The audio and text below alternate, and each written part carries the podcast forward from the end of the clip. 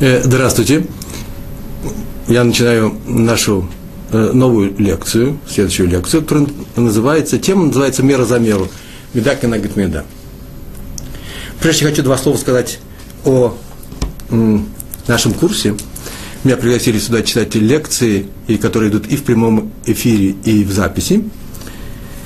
И мне предложили выбрать тему, я выбрал тему, э, которая называется банально – недельные разделы, недельные главы Торы. Но как они будут читаться? Я не буду рассказывать о недельной главе, о, его, э, о ее содержимом, а буду, возьму несколько стихов, может быть, даже один, может, даже одно слово, и расскажу, что связано с этим стихом, э, какой урок мы отсюда можем выучить в рамках мусара.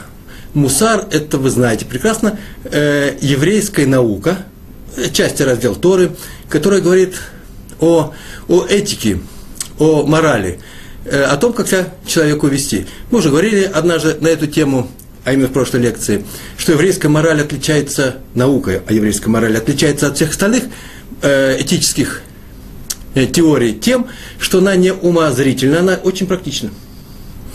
Мы задаем вопросы Торе, как нам вести, что нужно сделать для того, чтобы мы стали лучше. Как улучшить свои качества? И Тор нам дает ответы, и мы увидим, каким образом он дает эти ответы. И мы, и мы так изучаем э, э, еврейское поведение. То, что отличает весь мир от нас, то, что, чем мы отличаемся от всего остального мира, что мы внесли в области этики и морали в, э, э, в этот мир. Сегодня у нас лекция будет называться посвящена теме «Мера за меру». Но еще два слова. Я немножко, видите, у меня немножко дыхание сбито.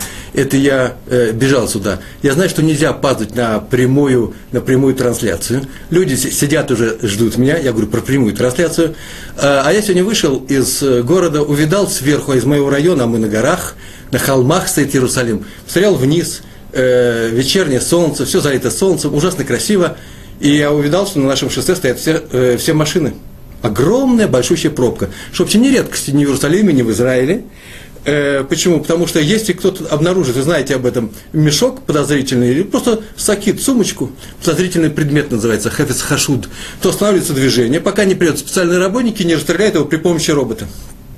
Это занимает э, очень мало времени, полчаса, но я не могу опоздать на полчаса. Я спустился пешком с района, который называется Рехас Шуафат, спустился, Рамат Шломо, э, и оказался э, в красивом месте, просто зеленая зона, домов нет, зелень, парк, ужасно красиво, очень много птиц поют перед закатом, тишина, очень много голосов птиц. Я там остановился, простоял 5-6 минут.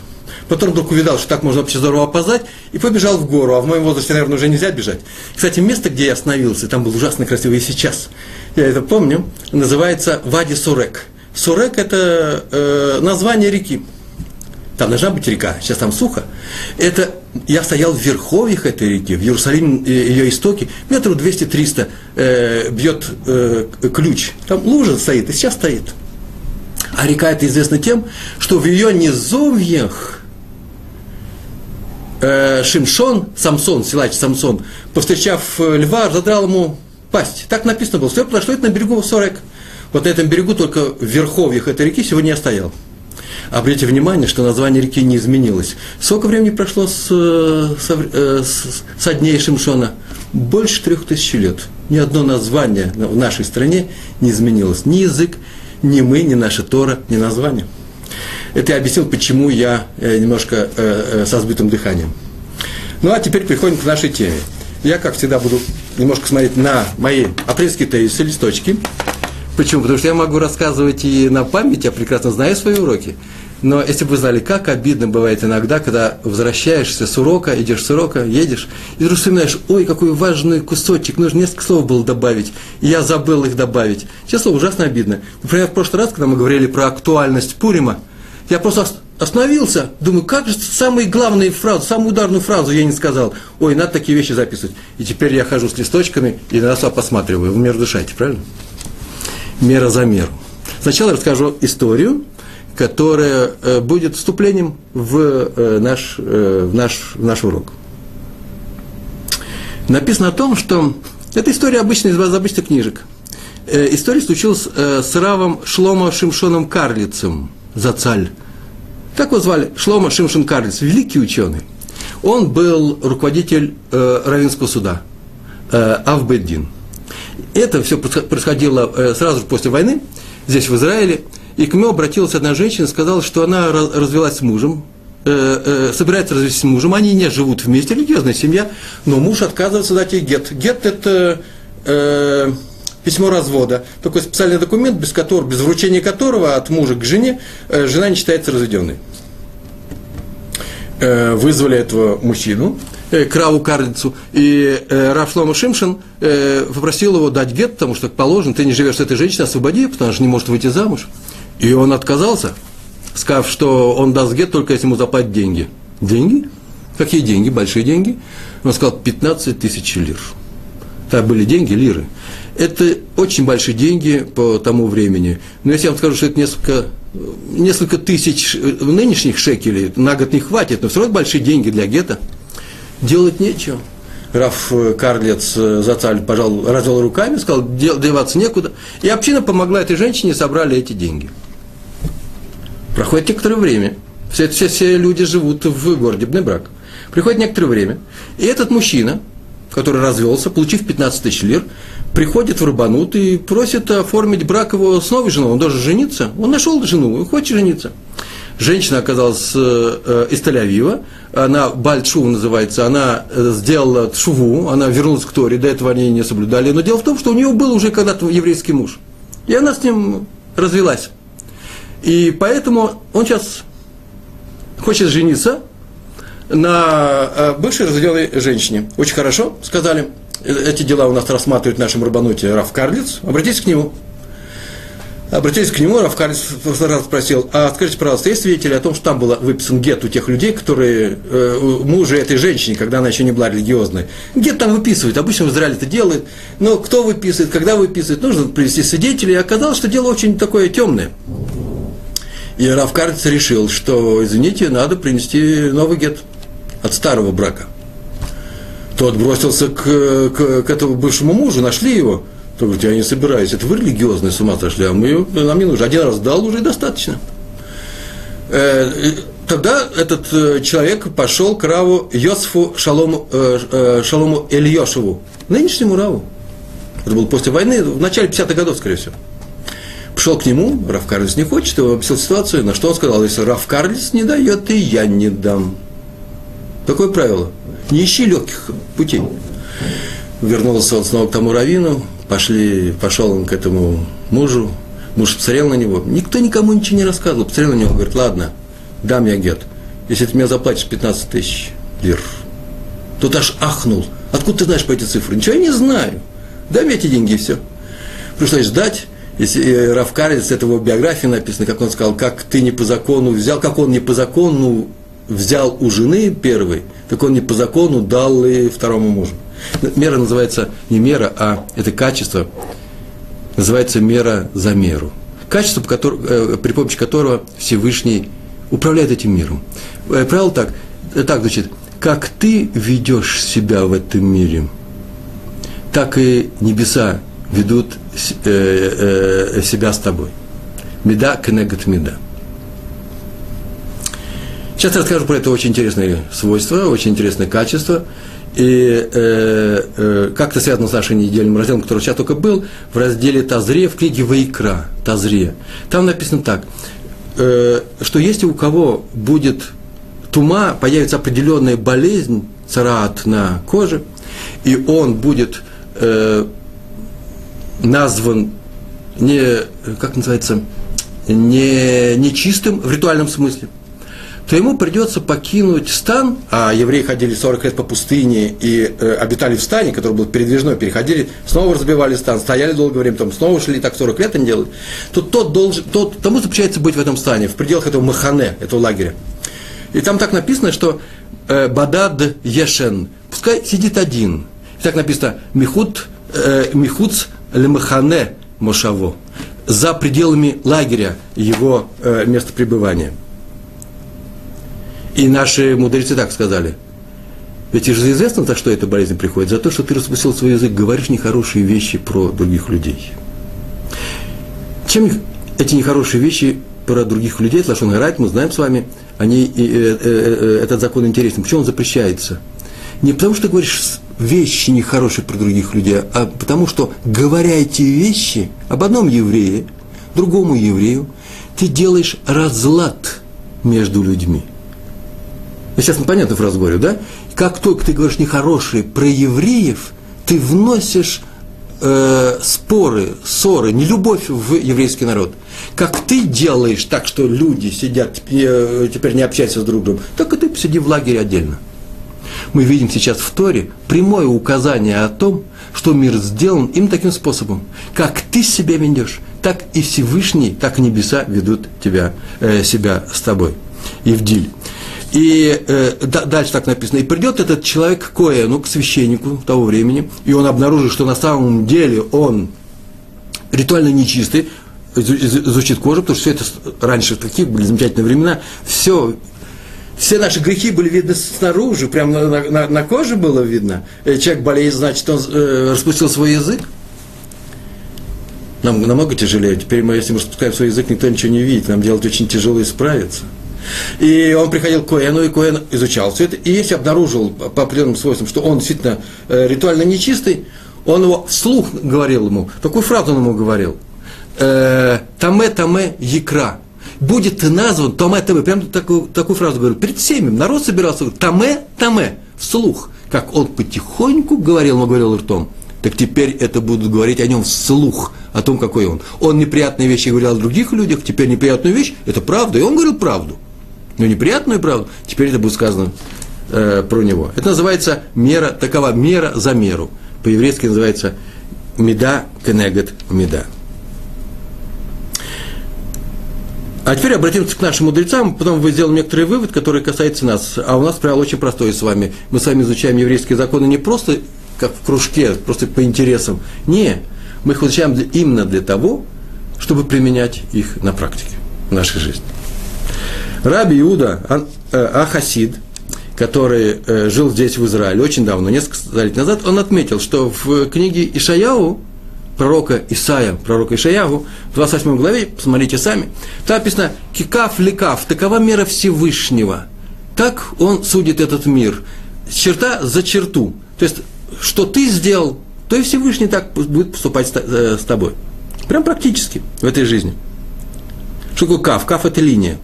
Кстати, э, там написано, меда меда, кикав ликав, как от черты до черты, что ты отмерил себе как разрешенное так и Всевышний по этому закону будет судить тебя.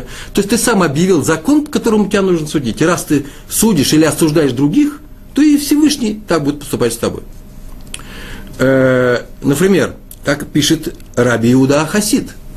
Если человек согрешил ради денег, или ради славы, или ради того, чтобы получить какие-то удовольствия, то он будет наказан именно деньгами, славой, она опустится – или потери удовольствия.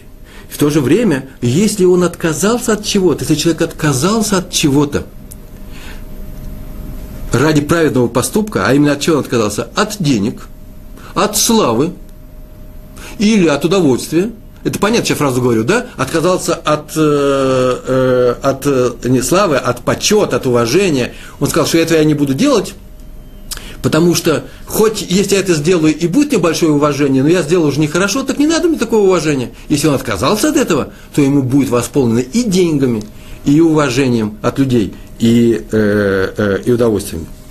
Э, так, написал, так написано в книге Сефер Хасидим э, в главе 53. И еще один пример, я не могу сначала несколько примеров приведу. Э, пример э, немножко такой непростой. Я когда сюда ехал, я думал, рассказывать или не рассказывать, но записался на листочке в апрельских тезисах, что нужно рассказать. Почему? Потому что он приведен в Талмуде. А Талмуд – это серьезная книга.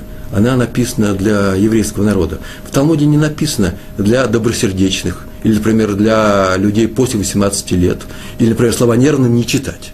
Этого ничего нет. Талмуд открыт для всех. А поэтому, поэтому э, нет там ни одной истории, которую нельзя было бы рассказать, э, э, прочесть, выучить. Мы чему-то мы же учимся на всем на этом. Там есть очень интересный пример. В Иерушалме, Талмуд Иерусалимский, в трактат называется Трумот. Там написана история, масса история, про одного табах. Табах – это резник, шойхет. Сейчас это повар на кухне, тот, кто рубит мясо. В, на языке Талмуда это называется табах. В городе Ципори. Он э, был не очень хороший, наверное, человек. Почему? Потому что написано прямо в Талмуде, что он кормил людей на велот, э, э, на велот и тру, э, трифот. Это э, неправильным мясом. Ну, лишь неправильное мясо. Треф. Есть такое, да, в, среди русских евреев это слово тоже используется. Э, убил не по закону, э, или оказалось, что животное нельзя было убивать, потом изучается. Оно, например, было э, смертельно больно, больным. Э, или же, э, э когда он его резал, резник, э, он его убил не, не по правилам. Например, был тупой нож. И несколько движений сделал неправильно. Это называется запрещенное мясо. Его, оно запрещается в пище, а он все равно продавал людям и те, э, так их кормил написано о том в Талмуде, что был такой табах, который кормил Навелот. И однажды Эрф Шаббат, а именно накануне субботы, в пятницу, вдруг написано, что он пошел, выпил вина, выпил много вина, поднялся к себе на крышу и упал. Скорее всего, бросился. Непонятно почему, зачем это никого не касается, упал. И люди обнаружили его в, в субботу. Или же обнаружили перед субботой и убрали, но кровь осталась на камнях. Я же говорил, что кровавая история. А в субботу уже никто ничего не моет. Кровь не, не мыли, это на улице, рядом с домом. Прибежали собаки и начали лизать эту кровь. Пришли к раввинам, пришли к Раби, Хани, э, к Раби Ханине и спросили его, Рэбе, может, нужно убрать кровь, потому что человеческая кровь у собаки лежит. И вдруг он сказал следующую фразу. Он сказал, не надо ничего убирать. Этот человек кормил всех неправильным мясом, о котором об этом мясе написано в книге Шмот. А если мясо, так написано, мясо, басар, мясо треф в поле, того, что замучено э, волками, называется мясо треф, не ешьте, бросьте его собакам. Получается, что он собакам-то его не бросал, обманывал людей и давал людям, получается, что он обокрал собак. Так что они пришли и берут свое. Как он поступил в этом мире, об, обкрадывая собак.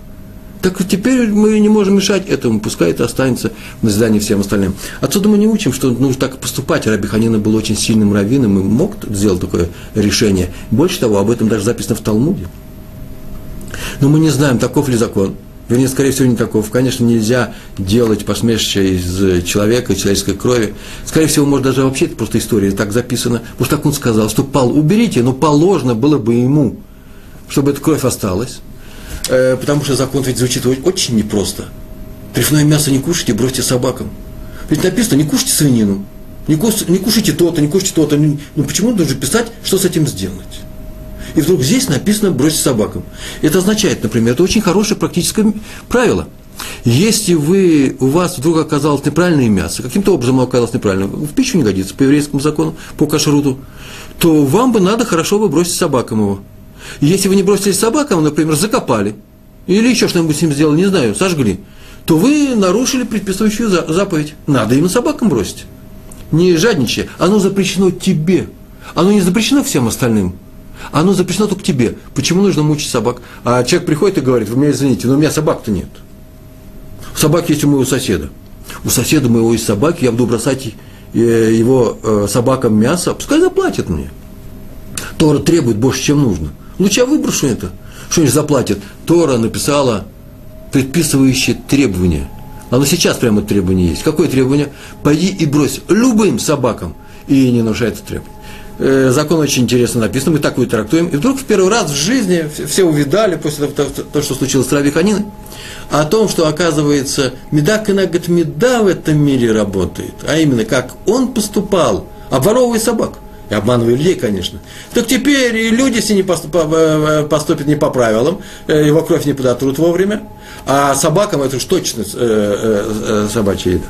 Меда кенегат меда. И теперь нужно перейти к, к тому, что понимают наши мудрецы под этим законом.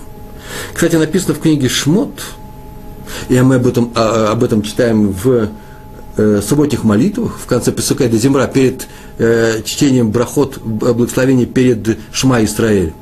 Мы там читаем о том, что возра, э, Моше и весь еврейский народ пели песню, Шира называется, да, и после того, как они перешли по, морю, увидели египтян мертвыми, лежащими на берегу моря. И написано, что и поверили евреи, так написано, и увидели евреи, Исраиль увидел Мицраем, евреи увидели египтян мертвыми, лежащими на берегу моря. И, э, и после этого написано, и поверили евреи, Израиль поверил в, во Всевышнего и в его слугу, в его раба, э, Моше Рабейну. Вы слышите, увидели они мертвых египтян, которые хотели, гнали за ними, хотели их убить. И тут же они поверили. И наши мудрецы э, сейчас спрашивают, Э, и в частности в книге, в которой я как раз читал Йосеф Шалом Алияшев, нынешний наш раввин, э, главный пусек, тот, кто решает, э, один из ведущих учителей нашего поколения, самый ведущий, у него было написано в книге так, а что, раньше они не верили? Сейчас они увидели египтян и поверили, а до этого они не верили. И ответ следующий такой. После того, как Всевышний приказал князю моря, Малаху, ангелу моря, называется Сараям, выбросить египтян на берег. То есть после того, как Всевышний сделал так, чтобы египтяне мертвые оказались на берегу мертвые, всем открылся закон, о котором никто раньше не знал. Просто не догадывались люди до этого. До этого люди знали, что Всевышний взыскивает с тех, кто преследует праведников, кто преследует других людей, не обязательно праведников, кто преследует кого-то, с него будет взыщен. Например, фараон был наказан ударами, десятью казнями, да еще и ударом на море, жутким ударом, за то, что не хотел отпустить евреев. И до, до, тех, до тех пор его наказывали, били этими ударами, пока он не захотел их отпустить и отпустил. Об этом правиле евреи знали. Так Всевышний поступает с людьми. И это называется справедливость Всевышнего. Если ты обижаешь других людей, то ты будешь наказан. Но Всевышний с тебя взыщет. Но евреи не знали, как он взыщет. Между прочим, был такое э, правило само по себе не очень непростое. Всевышний взыскивает с тех, кто родев, кто преследует другого, хочет им плохого. Ищет повода или уже ищет случая, чтобы сделать ему плохо. Просто бежит за ним с топором. Преследует, называется родев. Он отомстит за Нирдав. Нирдав – это тот, кого преследует. Правило ужасно быть интересно. Это называется «лучше быть притесняемым, чем притеснителем». Вы слышите, очень непростое правило. Вы все согласны с этим правилом, кстати? Правило же очень непростое. Это называется так – лучше быть жертвой, чем палачом. Обычно на моих уроках, это отдельный урок, мы не будем на эту тему сегодня говорить, но обычно на моем уроке говорят, как то лучше быть жертвой, чем палачом. Палачом плохо быть, но лучше быть ни жертвой, ни палачом. И приходится выяснять, что вообще-то очень часто бывает, как правило, не бывает средней ситуации нейтральной. Или-или. Или ты жертва, или ты палач. Лучше никогда не быть палачом, и тогда Всевышний не пришлет тебе палача, он тебя не взыщет за это. Это отдельная тема, очень важная тема, и мы как-нибудь ее с Божьей помощью затронем. Но сегодня мы говорили о том, что все знали, что фараону, с фараона взыскивает Всевышний при помощи ударов по стране, по нему, по его семье, по телу, по, по государству, э, э, за то, что э, притесняли евреев, притесняли евреев и не отпускали их на свободу. До этого евреи думали, что Всевышнему якобы не важно, какие поступки делает человек. Но важно только, что делает. Праведный это поступок или плохой. За праведный он его наградит, а за плохой он его накажет. Но кто сказал, что известно, как он его накажет? Кто сказал, что как он его наградит? Теперь евреи увидели мертвых египтян на берегу и сразу поняли всю, всю ситуацию. Как те хотели утопить евреев, и поэтому сбросить их в море. Нас хотели сбросить в море. И поэтому сами они утонули. Причем самостоятельно вошли в эту воду. Как они хотели поступить. На языке э, э, Медраш, на языке Талмуда так называется, что варили для других, в том сами сварились. Это удивительное правило. То мы сразу видим теперь новая, новая вещь. Почему Всевышний наказал их именно таким образом? Оказывается, один из способов, при которых Всевышний, при котором э, которыми Всевышний управляет этим миром. Только тогда они увидели Всевышнего, когда увидели эту меру, этот способ. Мера за меру. В этом Всевышний проявляется. Не в том, что он награждает, не только в том, что он награждает за праведность, не только в том, что он наказывает за проступки, за грехи, за э, плохие дела. Он взыскивает или вознаграждает именно тем, чем э, что ты сделал. Это называется мера за меру. Называется «Ешь хешбон медугдак лимала». Есть сверху счет, за нами ведется счет, который совершенно точен, сверху лимала, наверху. Все отмечается. Э, и написано, что и тогда они поверили, называется, поняли, как мир этот устроен, как надо себя вести в нем. Наша вера – это не просто вера понятий. Наша религия, наша вера – это вера знания. Я знаю, как Всевышний управляет этим миром. Это не просто теория, я знаю. Нет, это практические знания. Я теперь знаю, что мне делать, чтобы, чтобы, чтобы что? Чтобы реализовать тот потенциал, который дал мне Всевышний. Как прожить эту жизнь? Вот на эту тему я хотел поговорить после этого затянувшегося вступления. Написано в начале книги Шмот, в самой первой главе. Написано о том, что фараон, который хотел погубить евреев, он вызвал двух, э, как по-русски называется, Маялдот, э, повитухи, двух повитух, которые смотрели за евреями, которые помогали при родах э, евреев, и распорядился, что когда будут рождаться мальчики, они бросали бы его в Нил. Само по себе правило очень, очень непростое. Тоже мне, вы мне можете представить, сколько евреев вышло, кстати? 600 тысяч одних взрослых евреев, да? Рожали в Мидрашах написано по, по 6 каждый год. Чтобы за несколько столетий от 70 человек превратиться в, э, в общину многомиллионную, где одних только взрослых, выходящих на войну евреев взрослых 600 тысяч, это же несколько миллионов. Сколько же евреев рождалось каждый день? И две поведухи только были – Две повитухи справились со всеми. Тут тоже специальный мидраж требуется. Так или, иначе, предположим, что их было много, но это были самые главные повитухи, самые главные руководительницы того отряда э, санитары, которые помогали евре, еврейкам при, при родах. И э, сказал, чтобы они так вот поступали жестоко. Но они так не поступали, написано, они оживляли. Оживляли, оставляли живыми. Там прямо написано оживляли. Э, и все переводы обязательно будет написано, посмотрите, в первой главе написано «оставляли в живых». Что значит оживляли? В Раши, комментатор Раши, комментарий Раши, э, там написано очень просто, на самом деле оживляли, а именно, они приходили, вместо того, чтобы убивать, наоборот, они помогали, они им приносили и мамам, и новорожденным воду и хлеб.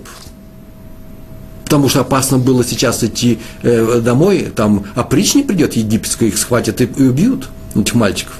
Так они приносили им еду на несколько дней. Они рисковали своей жизнью. И э, так написано было. И было следующее. Поскольку повитухи боялись Всевышнего, тот построил им батим. Так написано. Тот построил им дома. Э, во всех периодах обязательно так будет написано, что-то типа «тот устроил и их, э, э, их семейство». Что означает устроить семейство, я тоже не знаю. А что такое построил батим, я знаю. Он им сделал в будущем возможность такой возможность. У них в, э, в, их, в их потомстве э, рождались определенные люди. А какие люди? У этих двух женщин, у одной сын, а у другой брат, был Моше и Аарон, два брата, которые спасли еврейский народ. Он им дал батим, он им дал семейство. А, и в будущем все цари, э, из, которые происходят от царя Давида, все они имели кровь э, э, матери э, Моше Рабену, которая просто проднилась с, с коленом Иуды. Именно из-за того, что они оставляли, оживляли еврейских новорожденных. И им была дана возможность произвести на свет то потомство, которое спасет еврейский народ. Муше Рабейну спас еврейский народ, как он спас, выведя его из Египта. И когда, после того, как евреи сделали грех с, э, с тельцом, э, он буквально вымолил у Всевышнего прощения, э, то мы видим, что это заслуга э, э, э, и сестры, и матери э, Моше Рабейну. В этом была заслуга, что они способствовали тому, что еврейский народ был спасен. А Аарон, а про Аарона написано, что когда разгра... Э, страшная эпидемия, разразилась не свиного гриппа, а болезнь намного хуже, разразилась в еврейском народе из-за того, что они делали э, грех э, тельца, то было очень много э, умерших, и встал Аарон между мертвыми, так написано, мертвыми и живыми, и прекратилась Магафа, прекратилась, э, э, э, эта эпидемия прекратилась. За то, что давали воду и хлеб, им была дана возможность большого ковода спасти весь еврейский народ.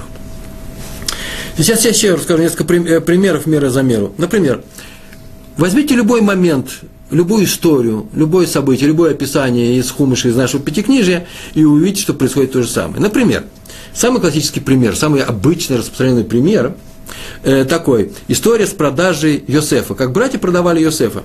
Мы знаем с вами, что Исаф был продан братьями, и в Мидраше рассказано о том, что он рассказывал, в самой Торе написано о том, что он рассказывал разные нехорошие вещи, как считали братья, о нем доносил э, отцу. А любой донос, даже если правда, это называется лошонара, и за это обязательно будет, будет человек наказан. Потому что почему? Да потому что Лашон мы сейчас только говорили, вносит разлад между еврейским э, народом, а поэтому такое же наказание, будешь ты отделен от всех. И, э, он был, оказался, был, был проданным. Что, о чем говорил Йосеф своему отцу? Несколько вещей, так написано в Мидрашах. Вот нам написано о том, что он рассказывал о том, что они неправильно делают шкита. Шкита – это э, убой скота, что они неправильно режут. Неправильно режут, неправильно у них кровь. Это был такой старый спор – на тему, когда режет резник, шойхет, режет э, корову или э, овцу, то э, она должна быть уже в тот момент, когда нож выходит, она должна быть уже мертвой. А если она дернулась, то считается, что у нее агония, а животное с агонией мы не будем, не будем есть. А вопрос такой, а если животное дернулось конвуль, конвульсивно после сокращения мышц, после смерти, есть такие случаи, редкие, но есть, то э, есть два, э, две точки зрения. Некоторые говорят, что так тоже нельзя, все равно нельзя, потому что мы боимся ошибиться. А вторые говорят, нет, иногда это можно. Йосеф требовал, чтобы никогда никто не дергался. Так иначе он принес и сказал, кровь неправильная у твоих сыновей. Кровь неправильная у сыновей Якова. Кровь шхиты. Пришли братья и принесли отцу Якову рубашку и сказали – это ли не рубашка твоего сына, на ней кровь?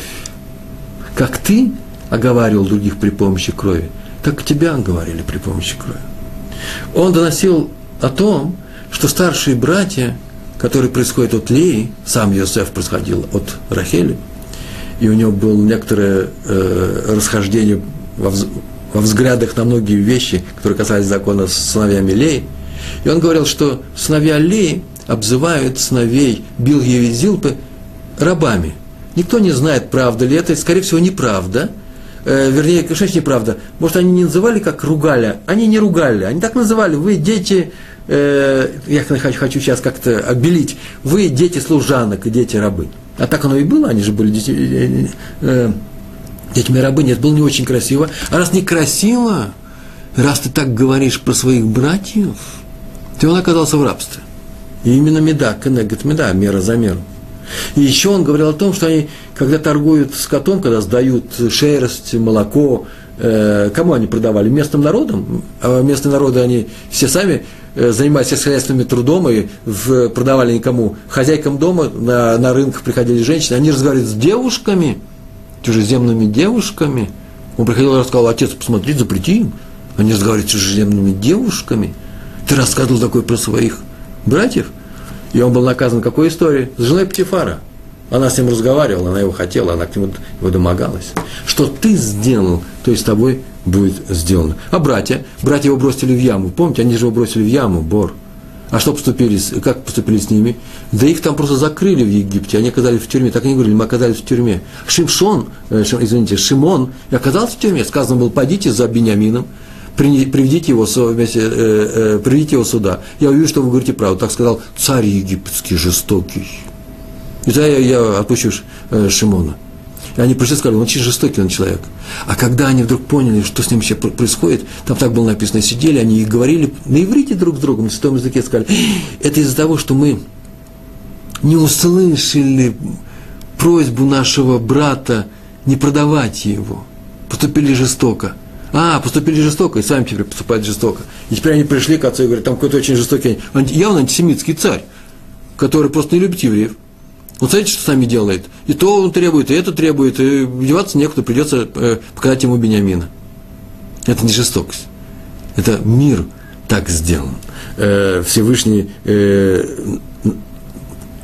Всевышний дает такую же ситуацию человеку, которую он поставил перед другими людьми, если она была плохая. А если была правильная ситуация, ему будет воздано, дано хорошим именно такой ситуации. И еще один короткий пример, но долго даже не буду останавливаться. Яков, наш братец, воспользовался слепотой своего, брата, э, своего отца Ицхака. Он же пришел к нему, просил браху. Он же знал, что он слепой. Так его научила, плохо видит, так его научила его мать. Он воспользовался слепотой, получил браху. И что в конце концов? И в конце получилась очень интересная вещь. Утром он проснулся, помните, да, после брака с Рахелью, он проснулся, и вот она Лея. Лея воспользовался его слепотой что ты делаешь с другими, какое, какое страдание ты им доставляешь. Даже если ты прав, абсолютно прав, но ты доставил боль другому человеку, готовься к тому, что такая же боль вернется к тебе. Зачем нужно это качество? Меда, кенегет меда. Немножко жестокое качество. Есть, если прислушаться, как ты поступил, так и с тобой. Но неужели Всевышний не простит? Простит. Ты прощал, тебя простят. Ты не прощал, тебя не простят. Ну что за механизм-то? Почему так мир странно устроен?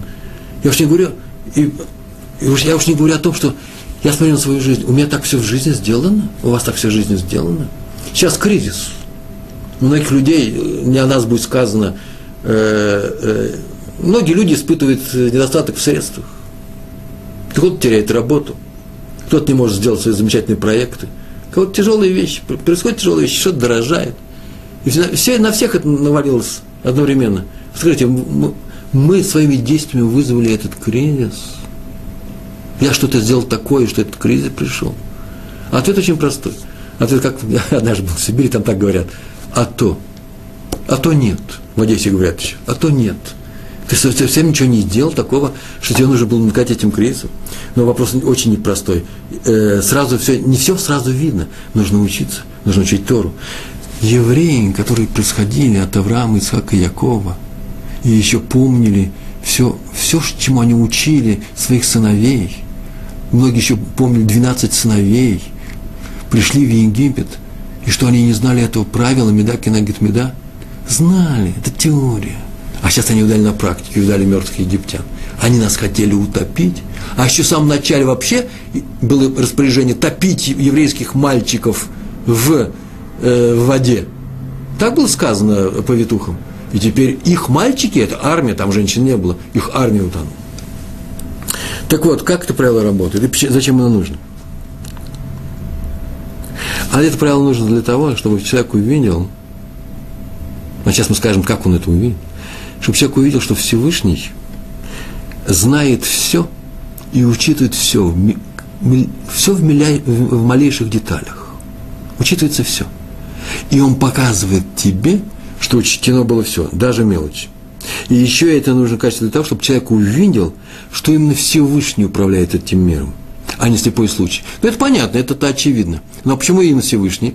А, именно в том, в том и заключается величие Всевышнего, что Он всемогущий. Именно Он им может воздать взвешенную этой мерой за то, что ты сделал ты. И еще – чтобы ты знал, и, наверное, самое главное сегодня, я хочу подчеркнуть это, чтобы ты знал, что, чтобы человек видел, что если пришел какой-то удар в его, в его жизни, именно по удару это видно, что когда пришло счастье, то же самое. Но человек обычно не ищет, что же такое случилось, что, э, что привело меня к этому счастью. Нет, когда пришел удар, что привело к этому удару, к этой неприятности, к, этому, к этой маленькой катастрофе, или большой катастрофе, то как только пришел удар – он должен прийти, и так написано в наших книгах, прийти домой, уйти в себя, совершенно откровенно, не обманывая себя, и изучить свои поступки, попробовать их, потрогать их. Что он такого же сделал, что похоже на то, что сейчас ему вернулось. Он так не поступал раньше. Это очень интересное правило. Почему? Например, меня жестоко обманули. Меня жестоко обманули. Не о нас будет сказано. Где-то на работе подвели меня. Я прихожу домой и говорю, ой, сам себе, своей жене, пожалуйста, помогите, своим друзьям можете решить этот вопрос. Ой, именно обманом я наказан. Смотрите, не обокрали, а именно обманули. Что такое я сделал в моей жизни большого, что именно за этот обман я сейчас наказываюсь. И почему Всевышний захотел, чтобы именно это качество я себе исправил? Что у меня других качеств не надо исправлять, что у меня больше все остальное у меня совершенно замечательно? Нет, всего очень много качеств. Но это сейчас первоочередная твоя, первоочередная твоя задача. И именно это мешает твоему развитию, именно продвижению, подъему, духовному росту. Не обманывай вот что было сказано. Тем, что ты, тебе дано было увидеть, тебе глаза открыли. Всевышний открыл глаза и сказал, видишь, я тебя наказываю при помощи об, чужого обмана. Этот человек нарушил. Понятно, что нельзя обманывать. Конечно, он будет, у нас с ним собственный диалог. Но в диалоге с тобой, зная о том, что ты поступил неправильно, эту, эту черту тебе нужно срочно, срочно исправлять. Немного, что есть в себе исправить, улучшить. Но Всевышний мне показывает главное, что мне нужно улучшить. Он указывает мне недостатки, все недостатки мне будут указаны, но он начинает с главных. Как указывает? Дав понять, что все дается мера за миру. Э, важно знать, что такова мера, по которой небеса поступают со мной. Так Всевышний со мной поступает. Но я так не могу поступать с другими. Это важное правило. Я не могу другому что-то сделать и сказать, а, у тебя мера за меру, слушай, ты меня обманул, теперь я тебя обманул. Это запрещается, называется накама, это называется месть. Не, нет. Она дана не для того, чтобы наказывать, эта мера, это свойство мира дано этому миру не для того, чтобы наказывать людей. Всевышний не собирается наказывать людей, он хочет им помочь. Он хочет им помочь показать, что в себе нужно исправить, ни больше, ни меньше. И если можно это сделать минимальным ударом, он делает минимальный удар. Если можно обойтись без удара, он не будет бить. Если придется сделать большой удар – Придется сделать большой удар, потому что человек по-другому не поймет. Даже та доза, в которой мы получаем эту меру, зависит именно от нас. При помощи чего мы вдруг увидим, что такой странный случай пришел э, э, к нам и э, что в себе нужно исправить. А поэтому эта мера воспитательная, дидактическая, и только с небес, не дай Бог поступать так с другими людьми. В свое время, в свое время э, я учился это было больше 25 лет назад в Москве у Равина Эссоса. Мы сидели в отказе, находились в отказе, рефьюз. И нас не отпускали в Израиль. У нас была группа, и мы там и сделали тшу, там начали соблюдать. И если вы знаете, что некоторые отказники попали, попали в тюрьму, кто на год, кто на два, и однажды как-то было сказано, что один из отказников попал в тюрьму по надуманному совершенно делу, и кто-то взял и сказал, сказал такую фразу, ну, мера за меру, что-то он сделал в этой жизни, вот теперь ему Всевышний дал эту тюрьму. Если вы видали, как наши раввины расстроились, это не наше дело осуждать других людей или судить э, о других людях, э, о других ударах. Это можно говорить только в личном плане, все, что касается меня лично. Только это я могу изучить. Бывает история, я сейчас вспомнил и не записал, бывает история, когда человек получает большой удар, чуть не поэтому. В двух словах. Все знают о, э, о династии раввинов Соловейчик. Есть такие раввины Соловейчик. Крупнейшие были учителя. Причем э, крупнейшие прямо в каждом своем поколении. Отец, сын, внук, правнук. Ведущие. Они были одни из самых ведущих. За что им такое получилось? Как, что за везение? Нет таких других. Почти кроме рода Илеля, и еще Хатам Софера, таких больше и нету, не бывает. Чтобы на самом деле были очень высокого уровня. А историю про них рассказывают очень простую. Был большой делец, бизнесмен, лесопромышленник, лесоторговец, Фафаэль Соловейчик в Литве, торговал лесом. И однажды он, зная, что сейчас лес в, в Германии дефицит, а в России его много, все свое имущество Э, на все свое имущество купил леса, собрал много составов, подвод, я не знаю, там, как это еще было в начале, э, в начале 19 века, привезли к границе, и вдруг э, разлад наступил в политических отношениях между Российской империей и Германской, и, немецким кайзером, и закрыли границу, и несколько недель простоял лес в подводах, все имущество Соловейчика, все сгнило. Он пришел в Ешиву к своему учителю, Хайм Воложин, Воложинскую Ишиву, где он учился по вечерам, пришел и сказал, ну, арабойцы, мудрецы, учителя мои, скажите, брат, за что я был наказан? Что я в жизни своей не сделал неправильно, за, за что меня наказали полным озарением, полным. Жить можно, конечно, но теперь я не могу помогать Воложенской Ешиве и остальным Ешивам, как раньше. И написано, сели они судить, изучили все. И сказали, не за что тебя наказывать. Не за что тебя наказывать. А потом решили, ну это, наверное, не наказание, а награда. Тебе сейчас дали возможность пойти самому учиться. Раньше ты был занят. Приди со своего сына. Он привел своего сына. Тот привел, вырос, стал большим, привел своего сына. И так сейчас уже девятое поколение раввинов-соловейчиков, крупнейшие раввины. То было не наказание, то была не, не мера за меру, а наоборот. Это была награда. И еще здесь несколько э, э, э, правил, которые хотел бы сказать. У нас сейчас с вами осталось ровно 6 минут, как я понимаю. И поэтому э, э даже чуть больше, 6,5. И поэтому я сейчас расскажу несколько правил, которыми, которые нужно знать. Скажите, пожалуйста, что значит нужно знать? Откуда мы знаем вообще, что нужно знать, что не нужно знать? Откуда мы берем опыт свой? Религиозный человек, откуда он берет? Из хумыша, из Торы. Мы учим, выходим на недельную главу, изучаем, Тору учим, Мидрашим, э, комментарии, э, наши дети учат. Все, истор, все учатся из Торы. И именно там я привел несколько примеров Меда, Меда. Мера за меру. Из книг Танаха – написано о том, как, э, особенно э, книги по завоеванию, как мы входили в Израиль, как евреи себя вели со, Всевышним, так Всевышний послал нам таких врагов на нас. Мы опускались, и он нас э, наказывал, мы поднимались. Мера за меру, и он нам помогал подняться. Мы учимся из, не только из истории, а еще из уроков мудрецов. Книги читаем. Вы мне знаете, все, что я сейчас принес сюда, это из книг мудрецов. Например, перкя вот мы учим. Э, там написано просто, э, как себя вести. Э, есть книги Мусара, мы говорили сегодня о Мусаре, о еврейском поведении. Мы учим из биографии мудрецов, как себя вести нужно, что с ним произошло. Мудрецов, мудрецов и праведников.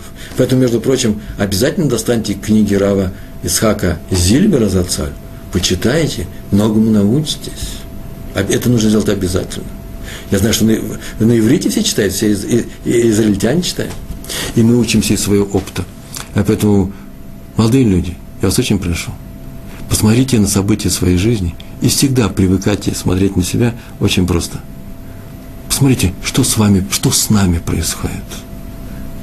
Что с нами происходит и почему.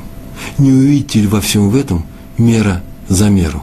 Потому что как только мы увидим, что именно это и происходит, а опыт наш более чем трехтысячелетней нашей еврейской истории показывает, что именно так все и происходит. И теперь хочу, чтобы вы приобщились к этому опыту на своем примере. И вы увидите, что именно так, так судится Всевышним этот мир управляется. А раз так, то тогда мы и поверим во Всевышнего и в Моше Рабену, его слугу, а именно будем читать Тору. Ну и еще осталось у меня три минуты, да? Я правильно говорю? Я еще расскажу еще одну маленькую историю, на этом мы закончим. Ехал Хофицхайм, великий ученый, в начале 20 э, века, ехал он из одного города в другой по делам общины. Он был уже известный ученый, был очень молодой, написал много книг известных. И он ехал и э, слышит, что водится э, э, кучер, который вез его, вздыхает. Он говорит, что ты вздыхаешь? Он говорит, ну раньше у меня, разве мир сделал справедливо, раньше у меня был замечательный конь, а теперь он пал, умер я взял клячу у кого-то этого, теперь много не заработаешь, да еще и, и э, плачу за аренду. Тот говорит, ну, может быть, ты изучил бы вопрос, может, ты так поступал с людьми, ты их наказывал, ну, брал чуть-чуть больше, чем положено, ну, где-нибудь ты обсчитал на копеечку, и так тебя и наказали. Это делать нельзя, но Хафицхайму это можно было, сделал он, сделал так. Его все страшно любили. А воинца же был еврейский же воинец. Он посмотрел, так хитро улыбнулся и говорит, а я вот слышал в прошлом году у Рава, нашего Рава, шубенку украли. И многозначительно замолчал. Мол, ты где чего обманул, украл? На что Раф Хофицхайм, Равин, взмахнул руками, говорит, конечно же, им за это я и был наказан, у меня был магазинчик. А я записывал туда долги. Люди приходили, не могли заплатить сразу, записывали в долг. Карандашные записи, через несколько лет она могла стереться. И вдруг я на одну копейку, на вторую взял больше, чем нужно. Украл? Украл. А теперь у меня шубу украли.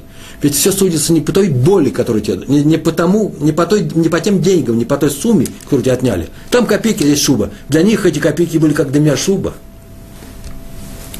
Это называется мера за меру. Не глаз за глаз, не зуб за зуб в той же степени. Это отдельный урок, мы еще его изучим с Божьей помощью. Нет, мера за меру, кенегет, как ты сделал, какое страдание ты доставил людям. Вот чем все определяется страданиями. Или радость, мы это все в негативе рассказываем сегодня. Или радость, или хорошо сделал людям, в такой степени тебе будет это страдание доставлено, или радость. А это как самая главная радость у нас. Да очень простое, и на этом с вами заканчиваем. Мы увидим, как устроен этот мир, мера за меру, и мы увидим, что в этом проявляется только величие и присутствие Всевышнего э, со всеми нами. Большое вам спасибо.